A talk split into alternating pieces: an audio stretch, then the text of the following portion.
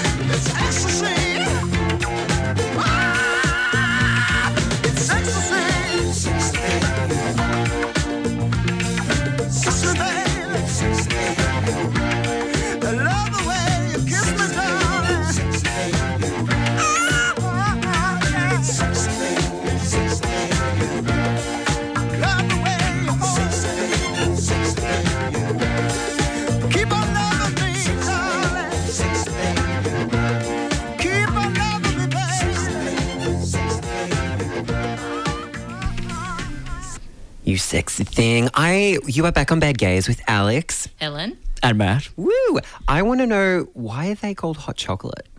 No idea. But, okay, we no idea.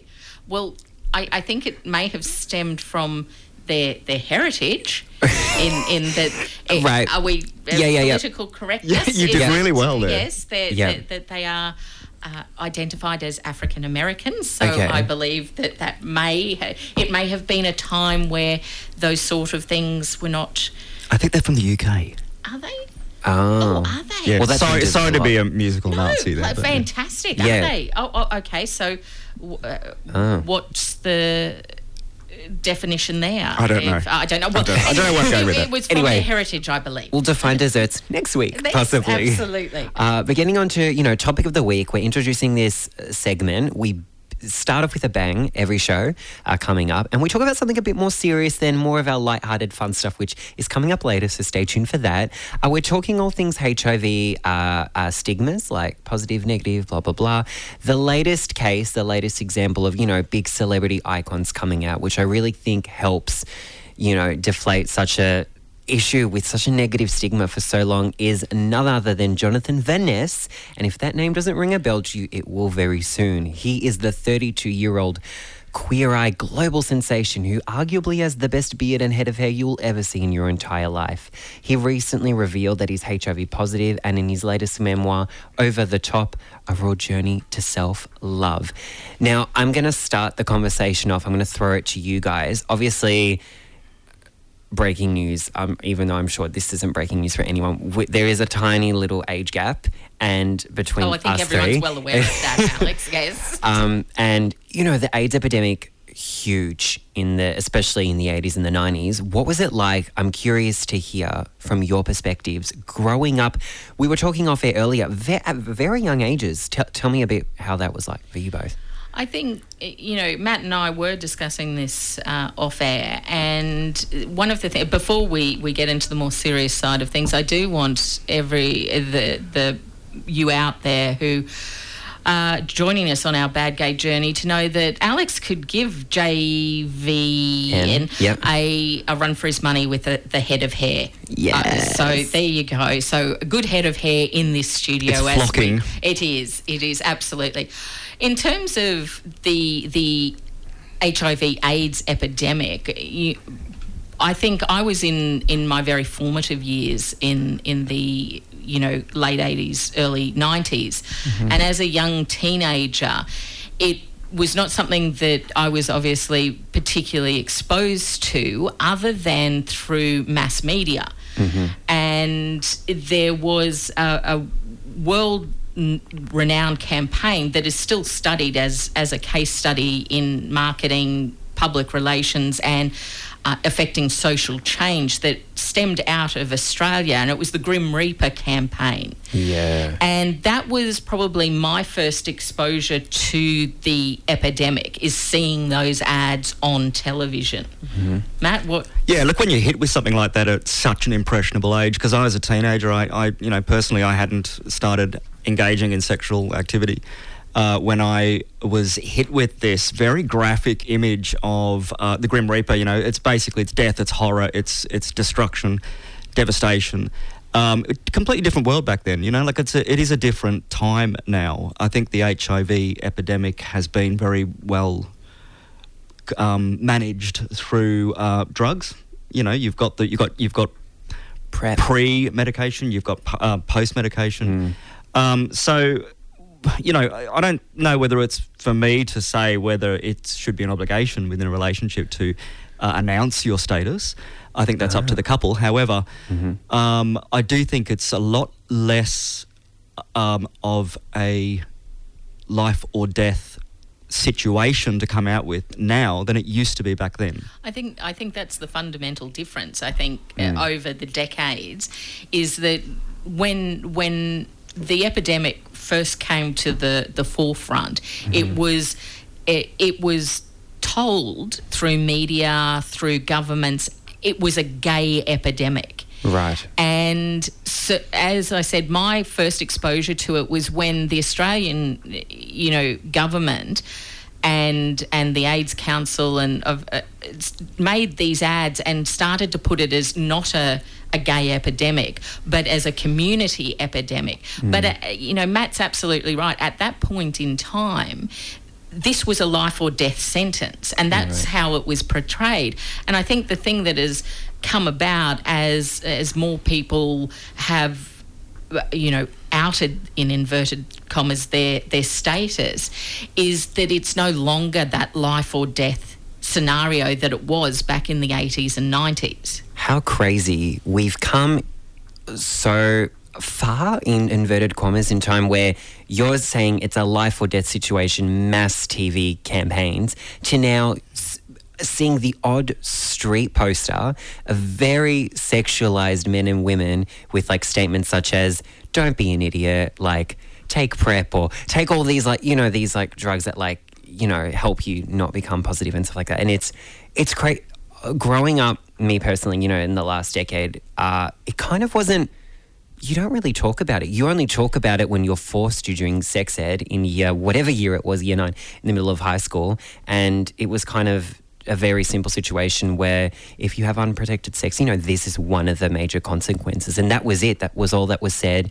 And only in my adult life now, like being, you know, heavily involved in the LGBT community, it's very more prominent that you have to be educated in stuff such as. And with, with regards to the importance of actually having to come out and declare your status, do you Yeah. think that has changed over the years? I think I think there's there's a lot less necessity these days to do it than there was back when it was a life or death I, situation. I would agree. And I think you just look at the high profile cases. So, you know, the high profile cases back in the 80s and 90s, the likes of Rock Hudson and uh, Freddie Mercury, who announced their HIV status or that they were dying of an AIDS related illness the day before he passed away because that was the stigma attached to it. Whereas now, I- think that because of education, because of uh, advances in research and medication, announcing your HIV status doesn't appear to have the same momentous impact as it did way back when. Yeah. And if you treat it uh, earlier on enough, you can go through the process where you, um, yeah, you change. Sti- anyway, and, and and there's not the same stigma, I guess. Yeah. So I, I, I guess that's what you're saying about this. What's his name? Jonathan Van Ness. That's yeah. his- yeah. Sorry, I'm not. I'm bad guy. I'm not up with these guys. okay. But um, Yeah. yeah. I mean, I I question what's the motivation behind him coming out and feeling that he needed to declare his status. he claimed in an interview with Jimmy Fallon, uh, the late night talk show host, he said that he felt guilty of hiding such a prominent like factor uh, of his life, which I guess is arguably we were just saying it's your choice at the end of the day. You don't. It's private information. I I think like anything related to to intimate uh, sexual relations, to, to be politically correct again, is is it is a it is about ensuring the the honesty and the safety of the person you're engaging uh, in in those activities with, and and I think perhaps that. Yes, uh, I think it still garners certain people still garner media attention. Just look at uh, Charlie Sheen a couple of years ago. He he was blackmailed into revealing his HIV status. Yeah. And th- I think that had a lot of uh, momentum behind it because here you ha- have a well known, uh, you know, Prominent figure pro- in the community. heterosexual figure Right. who had identified uh, out, outed himself once again in inverted commas hmm. as ha- have been HIV positive, and I think that garnered a lot of media attention. But does it have the same impact as it did back in the 80s and 90s? I would argue perhaps not. Yeah, Uh, I would agree with you. I think from a sort of like, um, it's a noble thing to do, right? Because these guys are, are holding themselves up as the pinnacle of what it is to be gay, right? So you've got five guys there. I mean, let's look at them. Not, there's not a bad guy amongst them. Oh, They're all as cute as a button. They're all impeccably turned out. Here we go. Uh, the foodie guy is just oh to die for, and he's like going out with this male model, you know, and and he can cook amazing food and. You know, um, they're kind of being held up there as these perfect gays that I couldn't possibly sort of um, That ever. everyone should aspire. Yeah, that, that I could possibly never achieve in myself. So the fact, fact he's come out and said that he's HIV positive, it kind Yeah. of gives a much more human factor to. I, I think it. you're right. It does. It does put a, and I think it for and Alex probably this would be more directed at you for a younger gay man.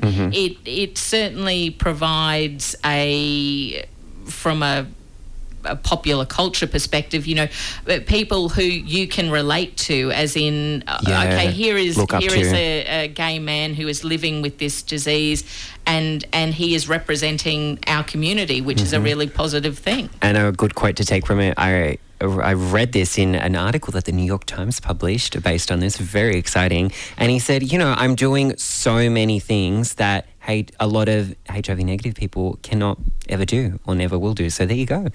We're going to leave you with that. That was the topic of the week. Bad days, bad days. What you gonna do? What you gonna do when we come for you? Bad days, bad days. What you gonna do? What you gonna do when we come for you? Thanks for listening to another Joy podcast brought to you by Australia's LGBTQIA plus community media organisation, Joy. Help us keep Joy on air. Head to joy.org.au. Joy, a diverse sound for a diverse community.